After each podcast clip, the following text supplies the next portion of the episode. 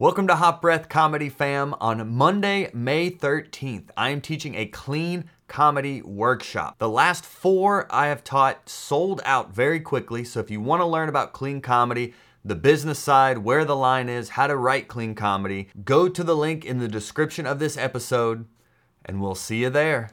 I did do a show for the CIA. That is not a joke. I did a show for the CIA at CIA headquarters.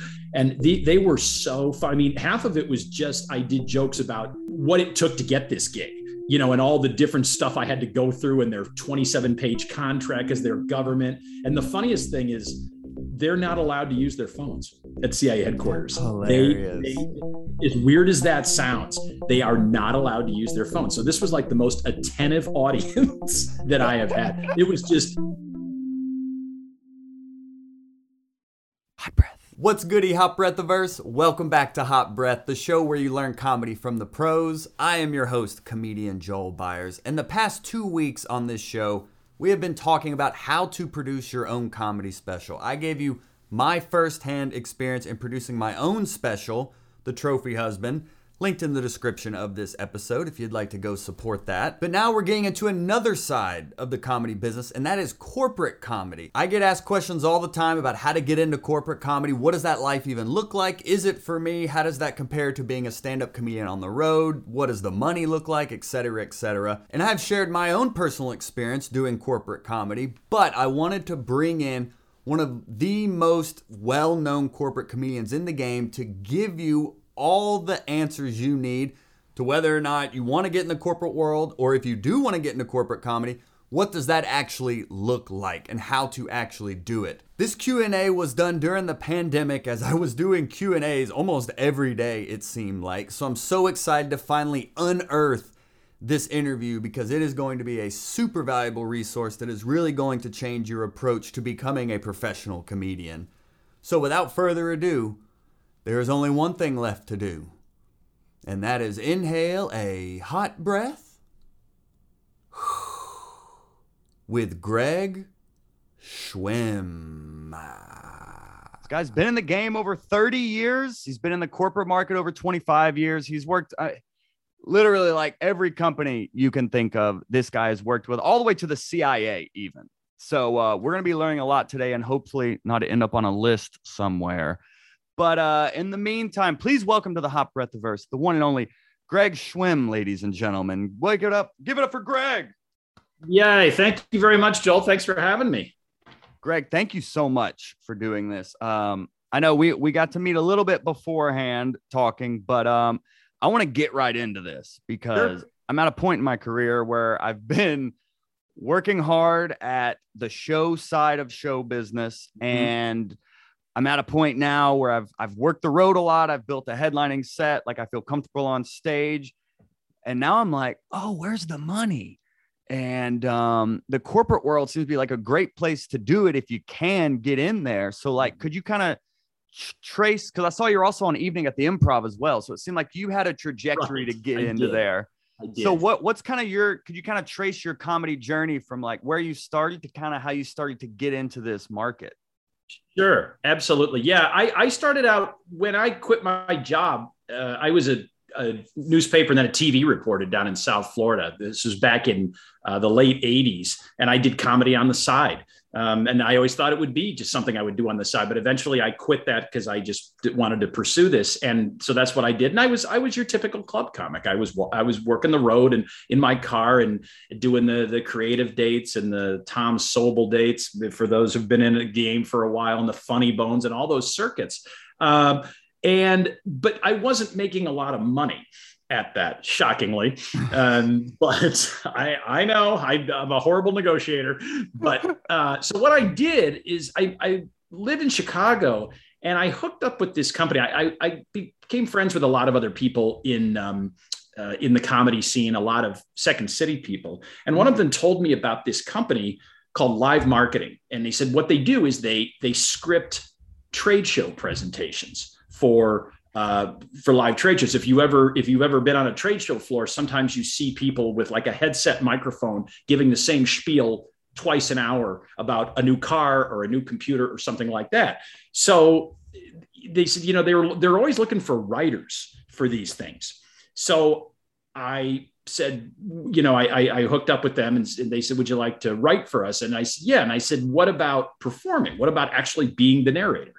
And they said, well, you know, let's see what you can do and so forth. And can you memorize a, a big, long technical script? And I was able to. So I started doing those. And being on the trade show floor, I learned so much about corporate America. And most importantly, I learned how to make people in the corporate sector laugh in a very short amount of time because these presentations were like five to seven minutes. And I started writing material uh, based on what I was seeing on trade show floors um, about, you know, computers and things like that. And, and, you know, new, the new Windows operating system at the time, you know, Bill Gates was the bomb. This was like the mid 90s and Windows 95 had just come out, and that kind of stuff. So I started doing this in my in my comedy club act.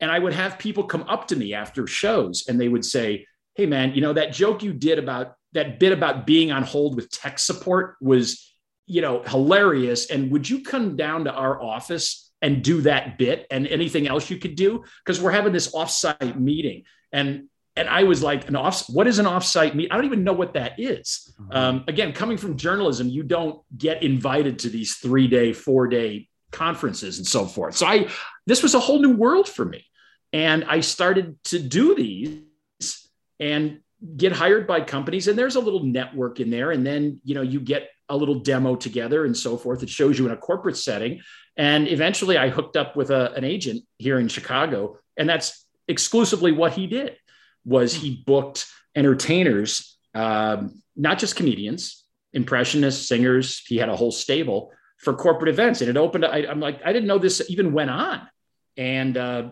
so I, I kind of backdoored my way into it. So I and I had a lot of help. I had a lot. I, I still we we don't work together anymore, but we're still good friends, and I owe him an awful lot. But really, it was just basically being in that environment, which is what allowed me to get into corporate so is, is that the name of the game? Is like you need some sort of like connection, like an agent or something to really get momentum in like the corporate world? I think it certainly helps. Uh, well, but that's true in I mean that's true of any kind of show business, don't you think, Joel? I yeah. mean, it, it, I mean part of it is it's not what you know, it's who you know. And if you could get referrals and so forth, because it is a very tough market to crack uh, and getting tougher all the time really. And uh, um, I, I, I got lucky that somebody did a lot of the work for me in terms of getting me in front of these big companies. Now, and from then though, it was trial and error. And uh, I'll it'd be the first one to admit my my first few shows uh, did not go well. Uh, and he stuck. My agent stuck with me and kind of schooled me in what to say, what not to say, how to present yourself, because it's a whole different. That's one thing that I think a lot of comedians who do corporates a mistake they make, you I don't think you can necessarily take your comedy club act and bring it in as is to a corporate setting. Uh, I, I, don't think that works, and uh, sometimes you have to find that out the hard way. What is like? I always ask comedians like their worst bombing story. Like, what is the corporate gigs can notoriously be? I mean, I performed at like luncheons. Yes. Like, yeah, yeah, nine in the morning. I mean, I rarely do evening shows that's about i would say after dinner type of engagements are about 10% of what i do most of them are uh, morning kickoffs luncheons that kind of thing. It comes with its own set of challenges but it also is it's kind of nice when the audience isn't liquored up too yeah, yeah. you know? Um, what's your but, worst? but but the worst i think the worst bomb i ever did and it wasn't it was what it was it, it, I, I still sort of you hate to you hate to blame somebody else for this. Usually you know when you bomb it's it's you've got to take some of the blame. But mm-hmm. what happened is i was doing a show for ibm and they had told me i always ask you know are there certain topics you want me to talk about are there certain things and and the one guy said to me he said well he says if you just mention the matrix just mention the matrix that's going to be funny i go with the matrix he goes well it's this new hiring system that we've instituted and um, you know just it's funny. And I thought, okay, I, I couldn't find anything about it online, but I wrote some like Matrix, the movie jokes and so forth. So I'm doing my set and I, it's going great. Don't get me wrong. It's going very well. And about 20 minutes in, I say, let's, well, let's talk about how you all got here through the Matrix. And the minute I said it, you could just if it's possible to hear an entire audience's like butt cheeks just slap together i heard it and it was very obvious that whatever the matrix was was not popular oh. I, I, oh. still don't know what it was but it was it was not a thing that these people uh, were excited about and i could tell and the show just crashed and burned after that and uh, there was no going back and and i didn't know enough about it to really recover. And I, I, you know, and I, and I, and they, they sort of apologized afterwards. They, you know, they're like, well, you know, we, we thought it was funny. And well, you know, and I thought, well, don't three of you thinking it's funny is not the same as 300 of you thinking it was funny. So, I mean, I just was like, you know, you, you, you, you don't want to be a jerk and go, well, you know, thanks a lot. I just said, okay, well, you know, live and learn. Thanks. You know, it was fun, that kind of thing. But it was, it was a very uncomfortable show. That, that's for sure. How long into your set was that moment? How long? It was probably about the the midpoint. Probably about oh. 50. I think I was doing 45, and I think it was at about at the 20.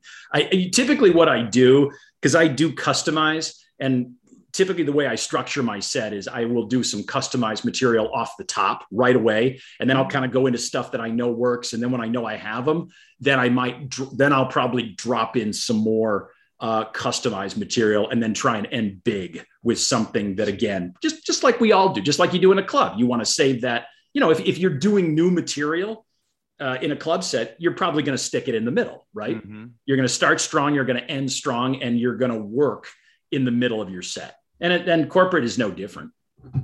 Yeah i saw you offer that is like custom shows. What mm-hmm. what is your approach to that? I did one roast. I did a roast. This was early in my career. I did a roast, a surprise roast for a guy's 40th birthday party in his garage.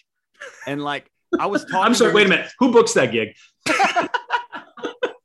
I, I, think they went out of business. We can, just, we can take this offline, Joel. I don't want everybody just yeah, honing in on that one. Oh. Okay, so good. Keep going. Oh yeah. Oh, I printed out like I had a printout of like him and like his CPAP machine. It was a whole thing. It actually went surprisingly well. Okay. But I was talking to his friends and family, gathering information and writing a custom show. Mm-hmm. But like, what is your approach? Because I think that could be a differentiator for comics if they do offer yeah, that. Yeah, I, I think. I mean, when, when you say a custom show, that's a bit of a stretch. I, I can't write an entire show. I can't do 45 new minutes all the time. Right. Um, so but when I say I customize, I mean I put enough material in there about the organization where they know. I think it's important that they they need to know that you're not doing the same show. Um, I mean, I have seen so many speakers that you can just tell it's a canned presentation. And I, I, one thing about corporate audiences, they are smart. They're not stupid people. They know when they're being lied to. They know when they're being talked mm. down to, and they know when you're phoning one in. Um, and I think that if you give off that impression, even if it's not something you're trying to do, even if it's by mistake, they uh, they won't necessarily turn on you, but they will um, they they they will tune you out. So, what would be your advice for, let's say, me, okay. who is like who's been doing comedy, who who headlines now, um, done some corporate, some churches, some colleges, like I'm a clean comedian too. Like my that's huge. Yeah, that's my huge. goal is like I want to be entertaining grandkids to grandparents at my mm-hmm. shows. You know, yeah, right? So, right. but uh, I would also like to be getting paid as well, and so would my uh, wife as well on the other side of that door, and my, and my eight children. Yeah, yeah. I have a dog right now and a plant. That's as crazy as it gets. Uh, but like, what would be what would be your advice for me? Like, how? Yeah, how I, I, I think the biggest thing, the biggest thing is video and and also not just video, but video in a corporate setting. And, and, and, mm-hmm. now that's the chicken and egg thing. You know, how do you get video in a corporate setting? You know, you can't book corporate gigs until you get a video, and you can't get a video until you book a corporate gig. Um, and um, I mean, I'm I'm always on the hunt for good video. I'm constantly looking for it and trying to say, are you recording this show? And can you put another camera in and that kind of thing? Um, but I think if you it goes back to what I'm just like you, just like you can't, I don't think you can do your club act in a corporate setting. I don't think you can produce your club. I don't care if you're killing, just kicking ass at, you know, at, at the, the, the improv or something. You're still at the improv. Um, mm-hmm. And it, no matter how good you think your set is, and I'm sure it was great, it's not the same. Um, I, I, think you would you would be better served to have to know it's a corporate setting. Uh, maybe have the company logo. Someone you know you're on a stage where it's their logo behind you, so they know you didn't trick it up, and uh, um, and and and then also show that you can talk about them. Show that you can talk about the group that you're working for. That would be my advice. How much how much custom material are you doing? Like 45 minute show? Is it like five, 10 minutes up top? And then you go I would into say between 10 and 15. 10 and 15. Probably. And you're just like Googling the company, just getting information. Are you talking to anyone or it's just all of that? Yeah, I'm do, I'm doing all of that. I, I Google I me. Mean, I, I could not, I'll tell you one thing. I could not do any of this without the internet. I mean, and I started this, I started doing corporate gigs when the internet really was in its kind of in its infancy. God, that dates me, doesn't it? I mean, wow. that sounds like I'm about 80 years. Well, you were even at the improv in 88, I believe, which is 80, when yeah, I was born, actually. I did evening at the improv in 91. Yes. Oh, it was 91. No, and there was no internet. Uh, there wasn't, you know, there was also nobody in the audience doing this. Uh, exactly. You know, so it was a nice trade off. Um, but yeah, I mean, and, and, it is amazing. It is amazing what you can find out there online about companies and just, uh, um, I, I, think that one thing I found, I, I, do believe companies, I do believe corporate audiences do love to laugh at themselves. It might take them, them a little bit, but and if that means you you kind of show them why you're poking fun at them through, I found this online. It's great. I always say sometimes I'll do jokes where I found something online and if it if it doesn't get a if it gets a big laugh or it doesn't get a laugh, I can just say, you know, the great thing about doing what I do is I don't write my material. You write it for me. Mm-hmm. Um, I'm just copying and pasting. yeah, that, that's interesting. You brought up the internet because Bob Kirk just asked. He kind of did a two-parter. Uh, have you found the corporate gigs have dropped off in the current environment, and are you transitioning? To Zoom corporate shows? The pros, what are the pros and cons of that? Yeah, well, obviously, yes, the the corporate corporate comedy took a just like club comedy did, but it took a major hit because live events came to a complete standstill. Hotels weren't open, which means all of these events had to be canceled. And uh, yeah, so I, Bob, it's a great question, and, and I, I did, I did transition to Zoom gigs because it was the only thing that was going. And um, I, am sure everybody who does this for a living probably had to do the same thing. We've all done, you've done Zoom gigs, haven't you, Joel? Mm-hmm. Yeah, yeah, for sure. They're, they're very challenging. And uh, are they fun? Briefly. briefly when they're over.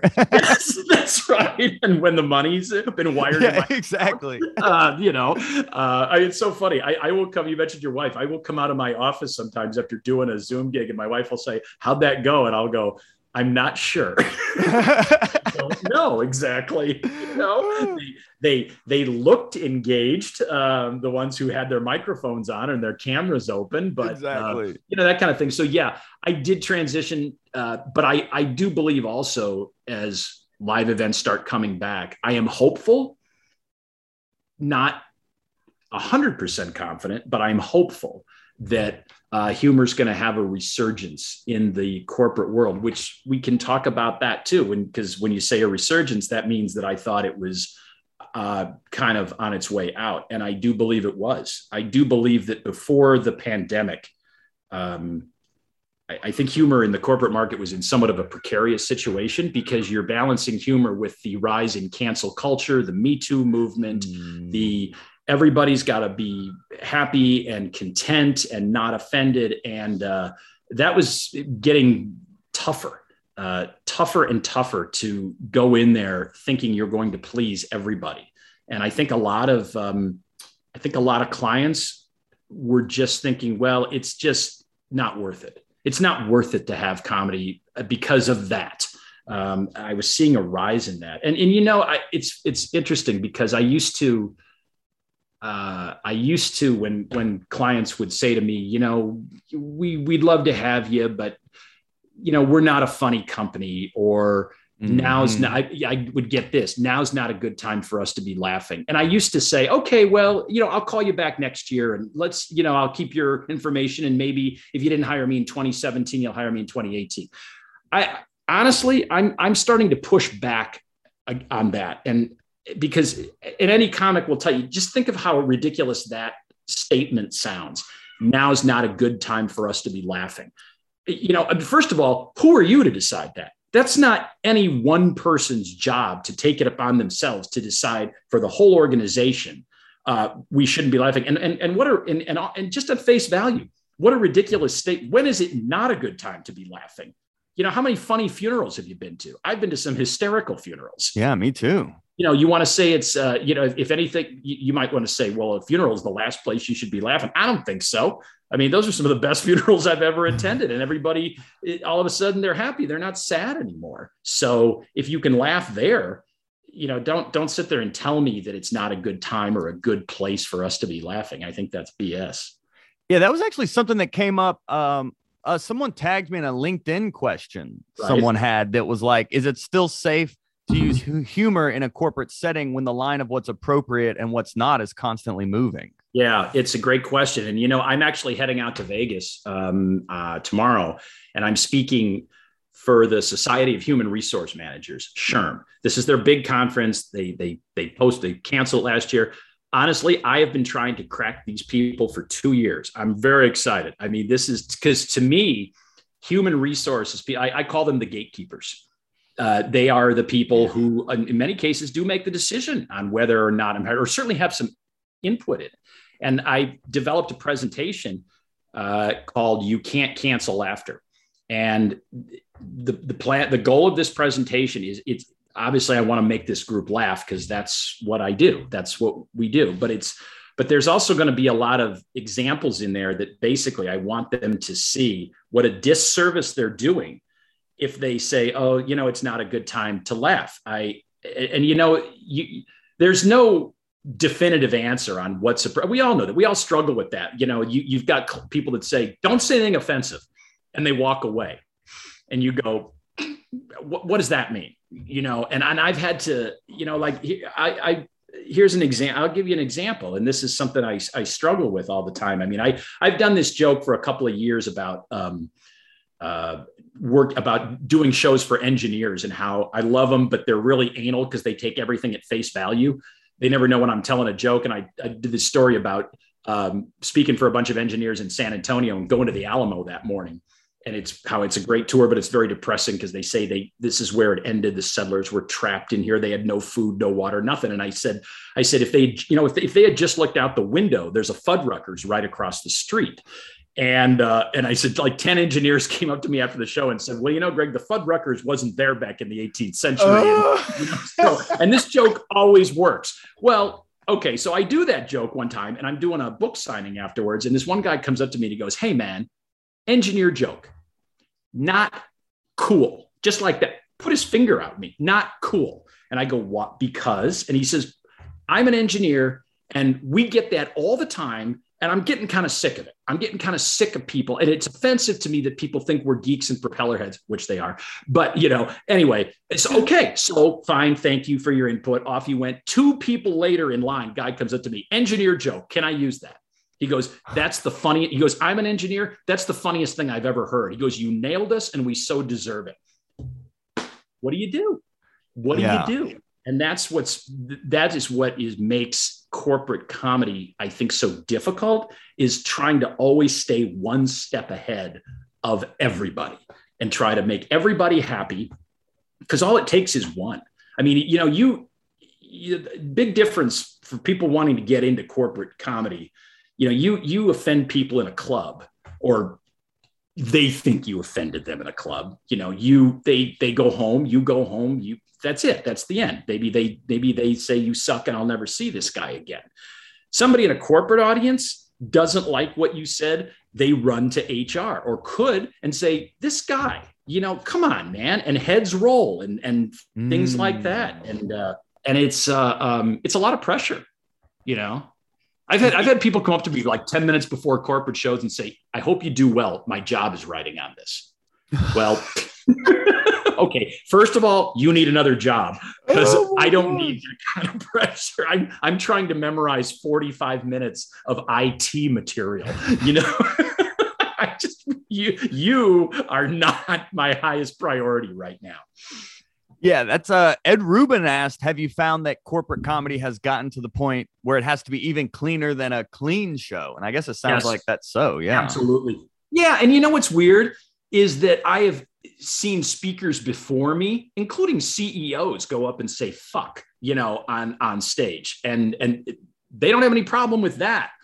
There's something about what we do mm-hmm. where we are held to different standards, and and I think part of it is just about every corporate client always has the horror story. They always have the, you know, we had a guy three years ago. We told him not to say this, this. So what does he do? And next yep. thing you know, he's ripping on the CEO's wife. And, you know, and unfortunately, that that makes us all look bad because they think we're all like that. They, you know, they've pigeonholed us. And um, it's it's kind of sad. So when one person in a corporate environment does that, it affects all of us yeah, like you said, like that word of mouth, it seems like in the corporate world, it's like you do a good show, you get a referral. You do a bad show, I mean, oh, you may the, yeah, that may exactly. spread even faster, you know? Yeah. My my my manager, my ex-manager I mentioned earlier told me, um, he said, if you he goes, go through your set list.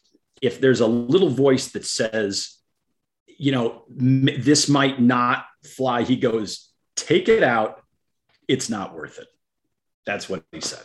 Now, still, that doesn't mean that, you know, there's a lot of stuff I think, well, I'm not hearing the little voice and somebody else might hear it being screamed loud in their ear. But, um, you know, he, he said, because it's just, it's just not worth it.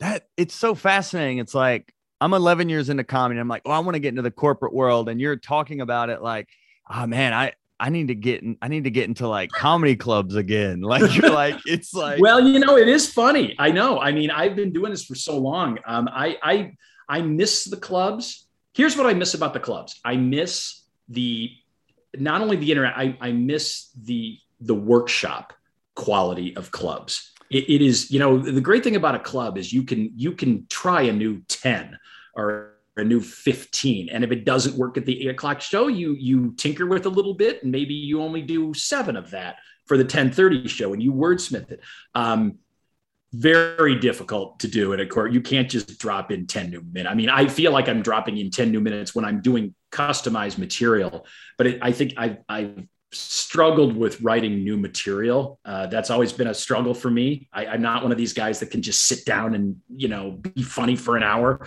by myself. Um, but I but I think in, in corporate you just have to have your double A stuff all the way through. Mm. And part of it is I think the attention span. I mean, I've had people come into my shows with an open laptop, literally walk into the ballroom with their laptop open and look for and, and like I need to sit on the end because there's an outlet over here, which is rude.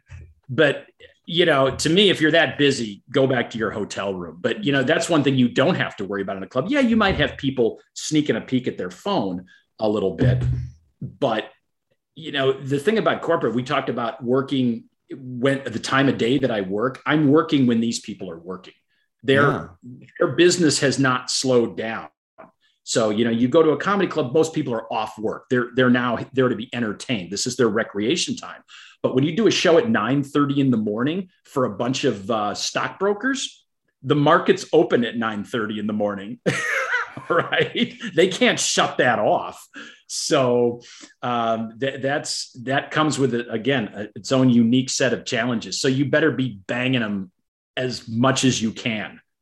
It sounds like though, if it's done organized and planned right, you could have a corporate gig in the morning and then in the evening you could have a comedy club gig. Yeah i have i have tried to do that. It doesn't always uh, work out. But the thing about clubs is the and this is why i haven't been able to do a lot of clubs is is you know clubs are four days or five days yeah. or even or that kind of thing. Now i've i've had club dates well when a corporate date comes in that's going to pay you five times that amount uh, it, what are you going to do so i've had to cancel some and and club bookers eventually get a little annoyed with that, and rightly so. I don't blame them. So that's why I I, I sometimes hesitate to take club dates, but but now I kind of know when the when the hot corporate months are and when the slow ones are. So I'm trying to kind of work some stuff around where it's like okay, it's it's very unlikely that I'll get a corporate date in early January. So oh yeah, what are the hot months? Um, April, this again, this is pre-COVID. So uh, April, October were typically some of my big months. Um, November and December are two week months. You know, first and second week. Nobody, nobody does is going to book something the week before Thanksgiving. Very rarely, uh. no one's going to book something after December fifteenth. Um, so, but yeah, for some reason, spring and early fall are uh, are are very popular. Don't ask me why. Summer, hit or miss. I've had great Junes and I've had empty Junes. So what? I mean, you don't you don't have to say any specific numbers if you don't want to, but if you're going to Vegas for this thing, it sounds like it, it's gonna like buy you a car, basically. Like, what is the if you want to get into numbers, you can because I mean we're we're talking shop here, but like what what is the price range, even for a comic who's like, oh, a company approached me. I don't want to undersell myself if mm-hmm. they're throwing money out there like that. What is like, what is, could you give us like a range even like high and low and like, yeah, average? I would say anywhere between, de- again, depending on the event, I would say anywhere between 2,500 and 15,000 um, okay. for one show. Now, again, part of that is, you know, if you've ever seen it, these companies, a lot of them to, to, to rent out an entire hotel, to buy a hotel, to eh, fly people out there, to uh, wine and dine them, to have open bar. You know, do the math. Do the math as to how much money they're putting in here. So, you know, I, I, I think that's why, you know, I don't feel bad about saying this is what I charge. And, you know, if I, you, you just rented the golf, you just bought the golf course for for 200 people. And, and you're saying to me, you know, uh, you know, can you knock a thousand dollars off your price? it's like, come on, man. Um, mm-hmm. So now, you know, now, but to be honest, um, there are a lot of companies that have lost a lot of money, obviously, in the pandemic, and the rules have changed. Uh, you're seeing as uh, you're not seeing those huge uh, dollars. I don't know if you ever will. I think it'll be a very long time before mm. it gets back to pre-COVID levels, and it may never. Um, and I think I, obviously virtual has hurt that. Um, I think that has hurt. Has, I think virtual has hurt our price because people think, well, you know, you're just you don't have to travel, so you know, you know, we don't have to pay for that, and you know, you're doing this in front of a computer. What's so tough about that? That's that bugs me too because I, I spend just as much time prepping for a virtual show as I do for a live show. Mm-hmm. Probably more probably more because I'm begging for laughs. Yeah, yeah. you know that comes that comes with a, a hefty price tag. yeah, and uh, Debbie Bloom Hill asked, uh, "What advice would you give to someone who would love to do corporate gigs but does not know how to get started?" Yeah, well, um, we talked about that a little bit early. Debbie, maybe you joined a little bit late, but as I said, I, th- I think video is the, is the key. You have to you have to get yourself a good video, and it's got to be in front of a corporate audience. It cannot be your club video, no matter how good it it, it is. Um, and you know, if you're not sure where to make that, I mean, everybody knows somebody. You, every comedian knows somebody who works in corporate America. So you offer to do a show, offer to do a free one mm. uh, for at, at, your at your Christmas party. Just make sure that your friend is okay. Just make sure you're confident enough. If you ask a friend, remember it's your friend's ass on the line. So if you're going to ask a friend, make sure that you're confident enough because the you know that's the last thing. You know, if if you if if, if you bomb at a corporate event, you leave, you still get paid. But but again, heads are going to roll in the hmm. in, in, back at the company. So mm-hmm. uh, what your performance affects an awful lot of people uh, good or bad. Are, are there any other deliverables like do we a press kit like do we like anything else along those lines or is it just like we just need a good video that we... I think so I think that's the first place people go and um, I you know I, I have a press kit and I have you know news clippings and things like that. But I I think today people are just so visually oriented mm-hmm. um, that they that's what they want to see. They because eventually you're going to have to deliver the goods um, and they, they need examples of you doing that. Uh, you know and, and i think and i also think be prepared for your corporate reel to be more than it, it can't be tiktok. It can't be 90 seconds. It, has got to be at least i would say a good length would be you know now those have been dropping uh, my my corporate reel used to be about nine minutes now it's about five but i i think five is a good a good amount And so once we get this video, now what? Are we cold calling people? Like what? Yes. What's the yes, next you step? are. Yes, you are cold calling. I think you are. You're in, and, and you know, and I wish I could tell everybody, you know, just call the company and ask to speak to the person that books meetings. You know, some companies have that. Some companies have event, you know, marketing and event staffs. Not always. I mean, every, you know, some sometimes it's the CEO who makes the decision. Sometimes it's the HR manager. Uh, sometimes it's the CFO. So that's becoming and and and honestly, with everybody working from home now, uh, it's getting even more difficult to um, it's getting even more difficult to find that person out there and to get them to return. But that that unfortunately is the only way is the only way to do it. Social media, yeah. I mean, I I have you know for someone who's been doing this as long as I have, I have very low social media numbers. I just I mean I I post stuff on social media, but to be honest, I have always if we can talk, I don't know what your what your opinion on this. I I have always been very hesitant to put my material online. Um, part of it is because I think in, in the corporate sector, I think I do something that's just a little bit different, and I I don't want people to know my tricks uh, a little bit. Now I've kind of gotten away from that just because social media has exploded, but I think it's probably hurt. It's probably hurt my numbers maybe that I didn't um, that maybe I didn't do that maybe when social media and things like Instagram and so forth were in their infancy. Um, so I'm trying I'm trying to play catch up a little bit, but I but I don't think your social media numbers are a huge uh, deterrent or a plus.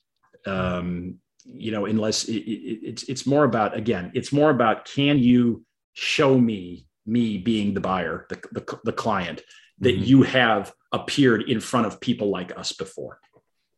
Yeah, I've I've I've been more active on LinkedIn lately as well. And like if I'm LinkedIn's looking to even great. do some networking that way, what kind of what kind of job titles am I looking for within like a company that may be uh, the the decision maker, the gatekeeper. You mentioned human resources, all human the way resources, to the CFO, maybe, but planners, you know. you know, event planners. But but I, am going to be honest with you on that. I mean, I've I've been on site with uh, those people, and I, I, it's amazing how many have said to me. Because sometimes I'll say, "How'd you end? How'd you find me?" You know, how'd you how'd you come to hire me? And one of them said, "You know, I don't know what it was about what you said because she goes, most people who cold call and send me an email." I just delete it before I even uh, I just delete it before I even read it. And huh. I mean, yeah, I was like, well, how do you do your? Isn't it your job to actually look at this stuff? But but I I imagine they probably do get bombarded. Uh, yeah, with this kind of stuff with with things from speakers. I mean, you know, it, it's one thing to do corporate comedy, but we're also in the category of a speaker, um, and there are thousands, thousands. There's very few people who do corporate comedy, but there's thousands of speakers. And when I hmm. when I'm on a bill, I, I'm not really billed as a comedian. I'm billed as a humor speaker. Um, and those guys, so I, I can see that. You know, I mean, not only do I have to convince people to hire a speaker, but then I, I have to convince them to hire a certain type of speaker. Uh, that being a funny guy, as opposed to a motivational speaker or a futurist or uh, an uh, economic expert or diversity. You, I mean, you want to know what's hot right now? Diversity. Every company wants, I don't think they want to necessarily hire a diversity speaker. I feel like they have to. Um, right. If you, if you were to look at any, go to any corporate meeting website, look at the agenda. I guarantee you, and just look at the speakers and look at the topic. I guarantee you, you're going to find the word diversity in there. Uh, so if you're, you know, forget being a comedian. If you can come up with a diversity speech, you're gonna kill it. yeah, me talking about diversity would go over there really you go. Well. Yeah, you yeah. and me both. Yeah, the two like whitest, the, the, two whitest guys on the internet right now. Uh, it's all about diversity, kids. That's right. Hilarious. So do, yeah. Do you have a script that you reach out to people with? She said, like, I don't know what it was about you. Like, do you have a certain script you follow? uh, like when I email people. Yeah, when you email people, yeah, yeah, to like get their attention. Yeah, I think I think what I try to do is just obviously there's links to uh, my stuff, I want them to see that right away. But I think what I like to do is just kind of pose a question in their mind, like, why wouldn't you want to include humor? Why wouldn't you want to do this? And is isn't wouldn't now think of what we've been through for the past 18 months who doesn't who doesn't need a laugh right now? I know that sounds cheesy and i don't really say it that way but that's kind of the message i try to convey mm-hmm. and, and, almost put it in their lap. Like if if because if they say well we don't that makes them sound kind of kind of uh, uh morose a little bit you know? And i want i just want to all you can do is is plant plant a seed i think. That's that's what I think I try to do is just plant a seed. You can't really sit there and go, I'm great. And you know, God, why you, of course you'd want to hire me. I don't have that kind of a, I'm not that big of a celebrity. I'm not a celebrity at all. No one's heard of me. Nobody's heard of me. No one's heard of Greg Schwem. So I have to sort of start by in, instead of, you know, you should hire Greg Schwem. People are going to go, well, who the hell is Greg Schwem? No, nobody's, everybody's going to say that. So I have to just sort of plant the seed and then, then talk about what I've done you know here's who i've worked for mm-hmm. so now here's the here's the seed here's the proof and do you like after the show the show goes well are you like do you have a script around like getting referrals or how to like a rebook or like how, how, how do you well, yeah that? that is the great that is the great that is one of the real benefits of doing corporate is if it goes well there's an awful lot of chance for spin-off business i mean you, i don't care how much you kick ass at a comedy club you know the earliest you're going to be booked back at that club is maybe six months from now yep. you know you might uh, uh, if you're really on their on their their top list you'll get two a year right mm-hmm. correct yeah okay yep. but you do a show for cisco out in uh, say Sunnyvale, California, and it goes well, then they say, "Oh man, now that you just you just did our West Coast division, our East Coast division is having a similar event." Uh, so, you know, we'll we'll pitch you for that, and and that that's what's great about it. Or if you can do, you know, this this show that I'm doing in Vegas is one of my it, it's going to be one of my favorite audiences because everybody in the audience will be from a different company.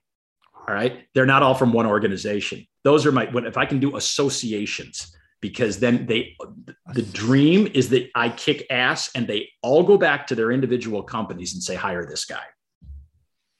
And you prompt them? Like if you're going to this event afterwards, you networking or you giving out cards? Like, how you stay staying top of mind with these people? Yeah, I am. Cards. I mean, I put my website up. I give out cards. I know that's kind of old school, but whatever it takes, um, I will. And just say, you know, hey, you're, and I've had people and it doesn't always work. i've had people come up to me and say you know we definitely want to use you and a lot of times i never hear from them again yeah. Um, and and here's another thing and this is something you have to people change jobs so quickly now it is you know when, when i hear we're not going to use you this year but you're tops on our list for next year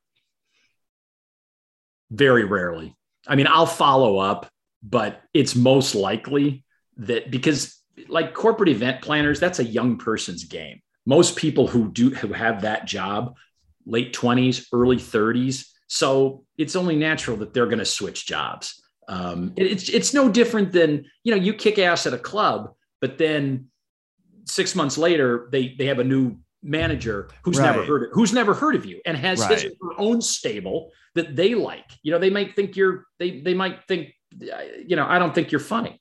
Um, you get even more. Now multiply that by 10, and that's what you get in corporate.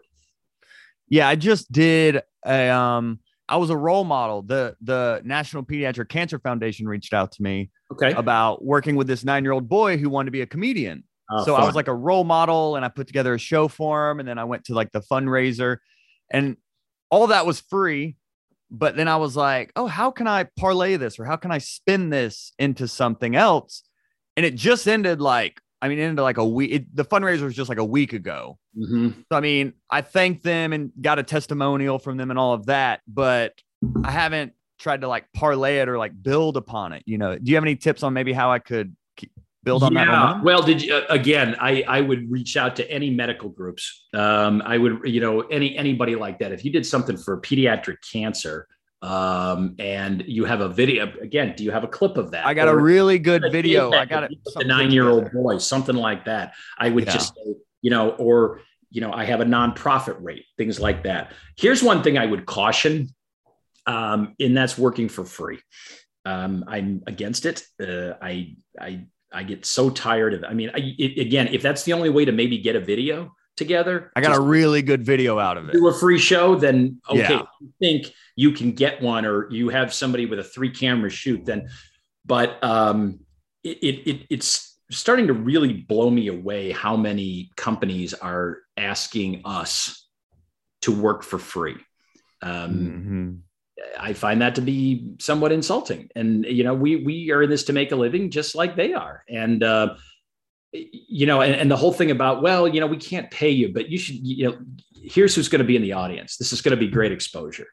And um, when I my my my comeback line to that is yes, it's going to expose the fact that I will work for free.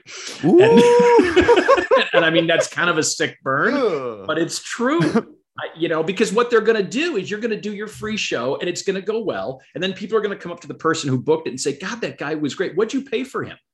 Well, we didn't pay him anything. You didn't. So why should they pay you? And you get stuck in that. Um, you know, th- this is the hardest. I think corporate is the hardest type of comedy to do. And I think we should be compensated for that, plain and simple. I mean, comedy is the hardest form of entertainment to do.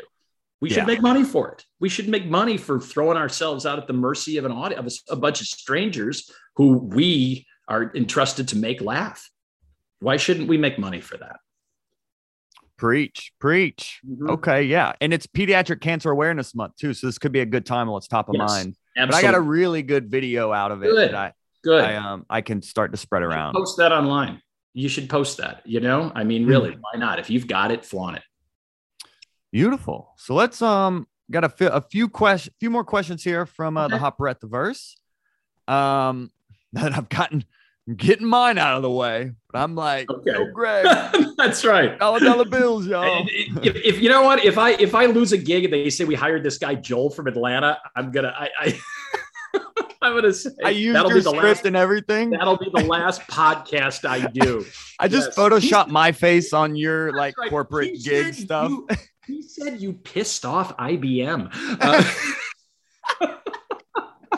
I go leave you a about- negative Yelp review. something about the Matrix. Yeah, yeah. the Matrix. All right. You know what? I, I I will hunt you down, Joel Byers. Hilarious. That's so funny. Oh, you mean the you hired the Greg the Matrix guy?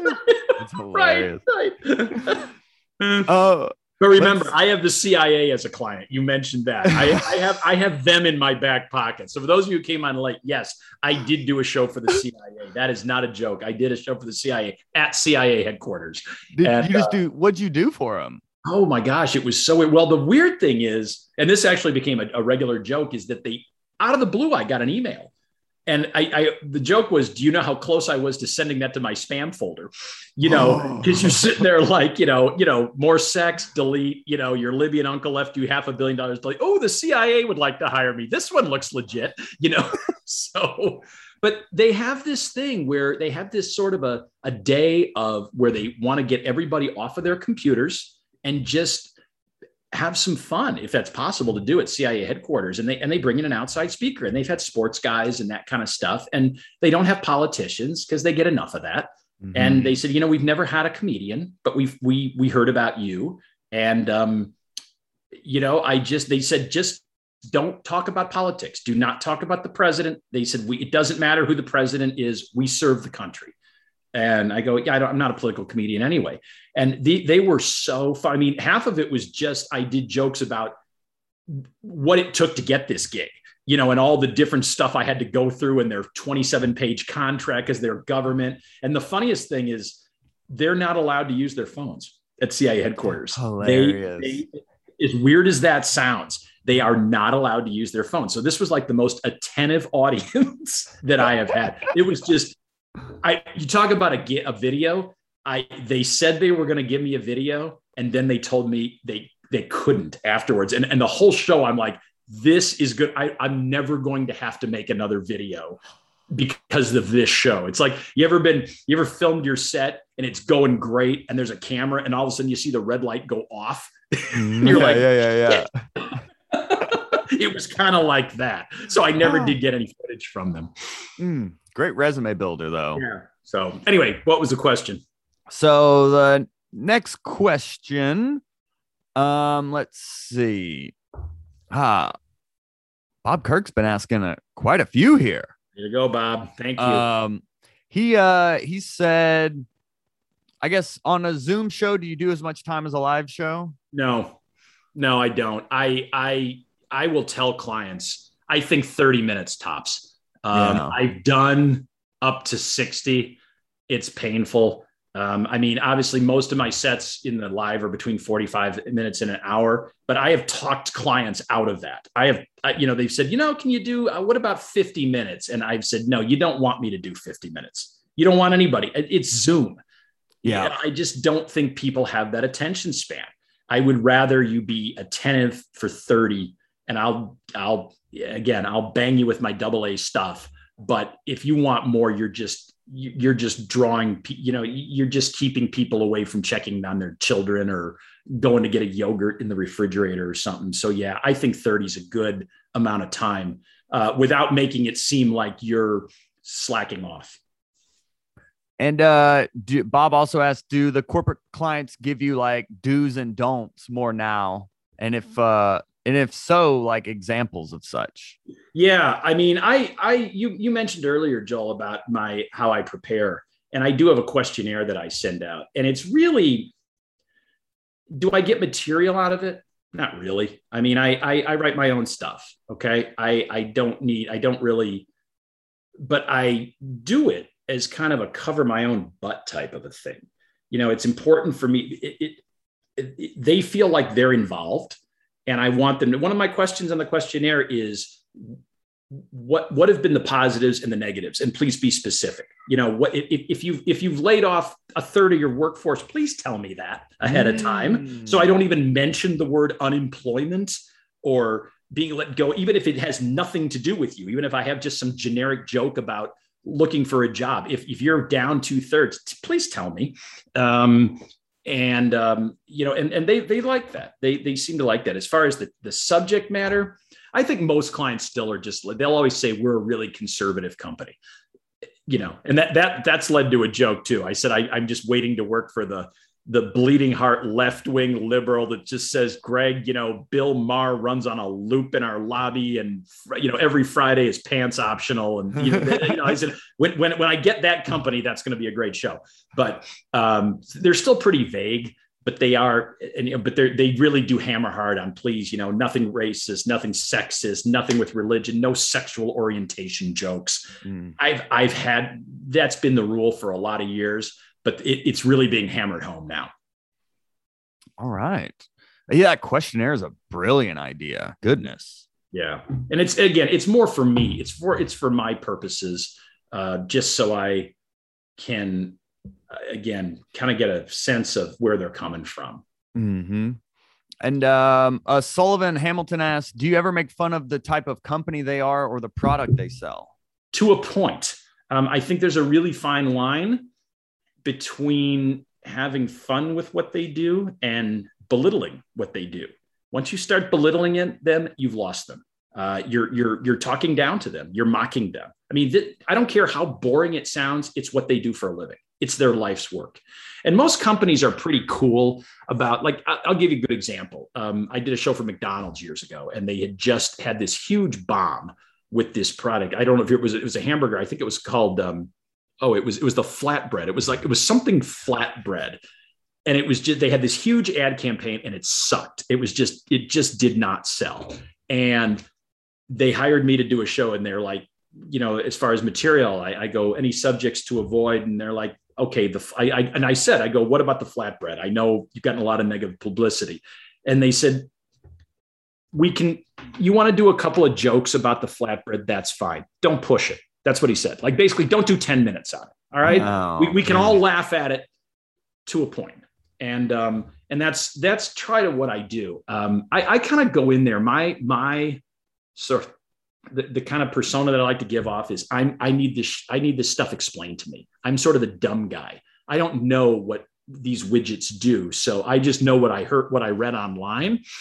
So you tell me about it type of thing, mm, because this hmm. is what I've gotten. But but yeah, once you start prefacing a joke with who the hell would work for, you know, so this is what you do all day. you sit at your desk and you make widgets. Do you have any social skills that, you know, once you start saying stuff like that, they're going to get real pissy real fast, rightly so. Yes. Uh, I think uh, two more quick ones. Um, okay. Debbie said, "Do you send the video directly to companies, or do you have your manager, or you have a manager do that for you?" I don't have a manager, so no. Um, I will. I would send it directly to companies. If they reach out to me, I'm going to reach back directly to them. Okay. And uh, the final one here from Bobby Sutton How can I parlay producing a huge free project for the United Nations into future paid gigs in the corporate world? Parlayed a producing job. So you've been behind the scenes, I guess. You've you've produced, but you you want to get see if you're if you're a producer, but you want to get in front, you want to be on stage. Uh, again, I think it still goes back to you still have to show them a video. Uh, you, you, know, I'm sure Bobby, you're a great producer. That, that sounds like a really cool gig, um, and and very a great thing for the resume. But um, I don't necessarily think that being a producer qualifies you per se to suddenly say now I'm going to be funny in front of that that company. Yeah, um, just just I, for I context. Mean, maybe I'm maybe I'm reading that the wrong way. Yeah, no, it's um. I mean, for context, they um like the the culture of Hot Breath is very positive and supportive, and there's actually a member who's a member of our Facebook group who's in the UN, and okay. he he reached out to us about producing. It, the the premise keeps evolving, but it's basically um, producing some content to help them bridge the gap between like the old and young generations mm-hmm. within their 17 sustainable development goals. Okay. So we're in the middle of like producing this like comedy. We're not even, it keeps evolving skits, man on the street, like songs, yeah. whatnot, like variety show. It, uh, but basically, we're producing this thing for the UN all for free mm-hmm. that um could uh potentially, you know, create more opportunity down the road. Yeah, yeah. Well, once I think the UN sees that the uh, how beneficial humor is, then I think you've got something there. And then say, look, you know, we all that stuff that we produced for you via video, we could easily do that live for mm. you. Imagine us doing that. Like that's there's your in right there. You know, I mean, if if you if you can make them laugh on video and just say, now, wouldn't you like to have some form of that? You've seen that we're good comedy writers. We produced something that that that hit, that killed for your for the UN so obviously now we know the UN, your audience likes to laugh. So now let's bring that to the stage next year. Boom. They can't say no to that. How could they say no to that? Very nice. Oh yeah, that's that's good advice there. Yeah. And um yeah, that is it. Uh, Bob asked any chance of sharing your questionnaire. Um, I would rather not. Thank you, Bob. I'm sorry, but yeah, I, question, Bob. I mean, good. See, there are certain that it's sort of for the same reason that I said I was hesitant to put some of my material out there. Mm. Um, so I've just I've worked hard to, uh, but you know, I mean, that doesn't mean, you know, your questionnaire could be one question. It could be what should what shouldn't I talk about, and two questions. What would you like me to talk about? What would make this group laugh? What do you think would make this group laugh? Um, and then what shouldn't I talk about there, Bob? There's your there's your questionnaire. And the more you do this, you can add stuff to it. Yeah. Yes. well, Greg, this has been absolute gold. Everyone is saying thank you so much. This was so helpful. It was my pleasure. Incredible information. You just you just put on a masterclass, Greg. I mean, is there any anything you want to promote or any way we can support you or anything you know, I, I'm at uh, I'm at gregschwem.com and all my social media, my Instagram, my YouTube channel is all Greg Schwem. Uh, subscribe, please. Um, that's as I said, that's the one thing that I feel I've sort of uh, not failed in, but I obviously we all need social media numbers, whether we like it or not. It's part yeah. of it. So I would love subscribes. I will follow you back. Um, reach out to me privately for stuff, and just uh, um, that's that's pretty much it. All right. Yeah. So, Greg has a, a, rap song on his YouTube. You know, we're hip hoppers yeah. here at Hot Breath, and he's got a he's got a oh, dad man, rap. Really dug deep. That's one of my three web pages. You know, oh, I dug deep on this for sure. Yes, you did. Yes, you did. So thanks for uh, thanks for sharing the time, and thank you, Hot Breathiverse, for hanging out. And uh, we'll be back next Wednesday with another Q and A. So have a good day, everyone. Thanks, Joel. It was a pleasure. There you have it, Hot Breathiverse. If you enjoyed this episode and found it helpful, contact Greg on LinkedIn or social media. Let him know his time was very well spent here. And if you're looking for a corporate comedian during the holiday season, holla at your boy here, Joel Byers, or maybe hit up Greg. But just know that this show grows through word of mouth. So if you found this episode helpful, tell a friend, tell a fellow comic, tell a family member just spread it to one person this week, and that's going to help the Hot Breathiverse continue to expand and help people be aware of our 400 plus interviews on this show. Go subscribe to our YouTube channel where we're doing two live streams a week, all to help you level up your comedy game. And until next Monday, right here on Hot Breath. Hot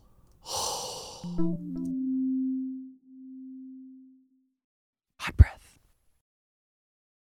This episode of Hot Breath is sponsored by our Patreon. If any of our content has helped your comedy career, join our Patreon linked in the show notes and get positive comedy karma for life. Probably.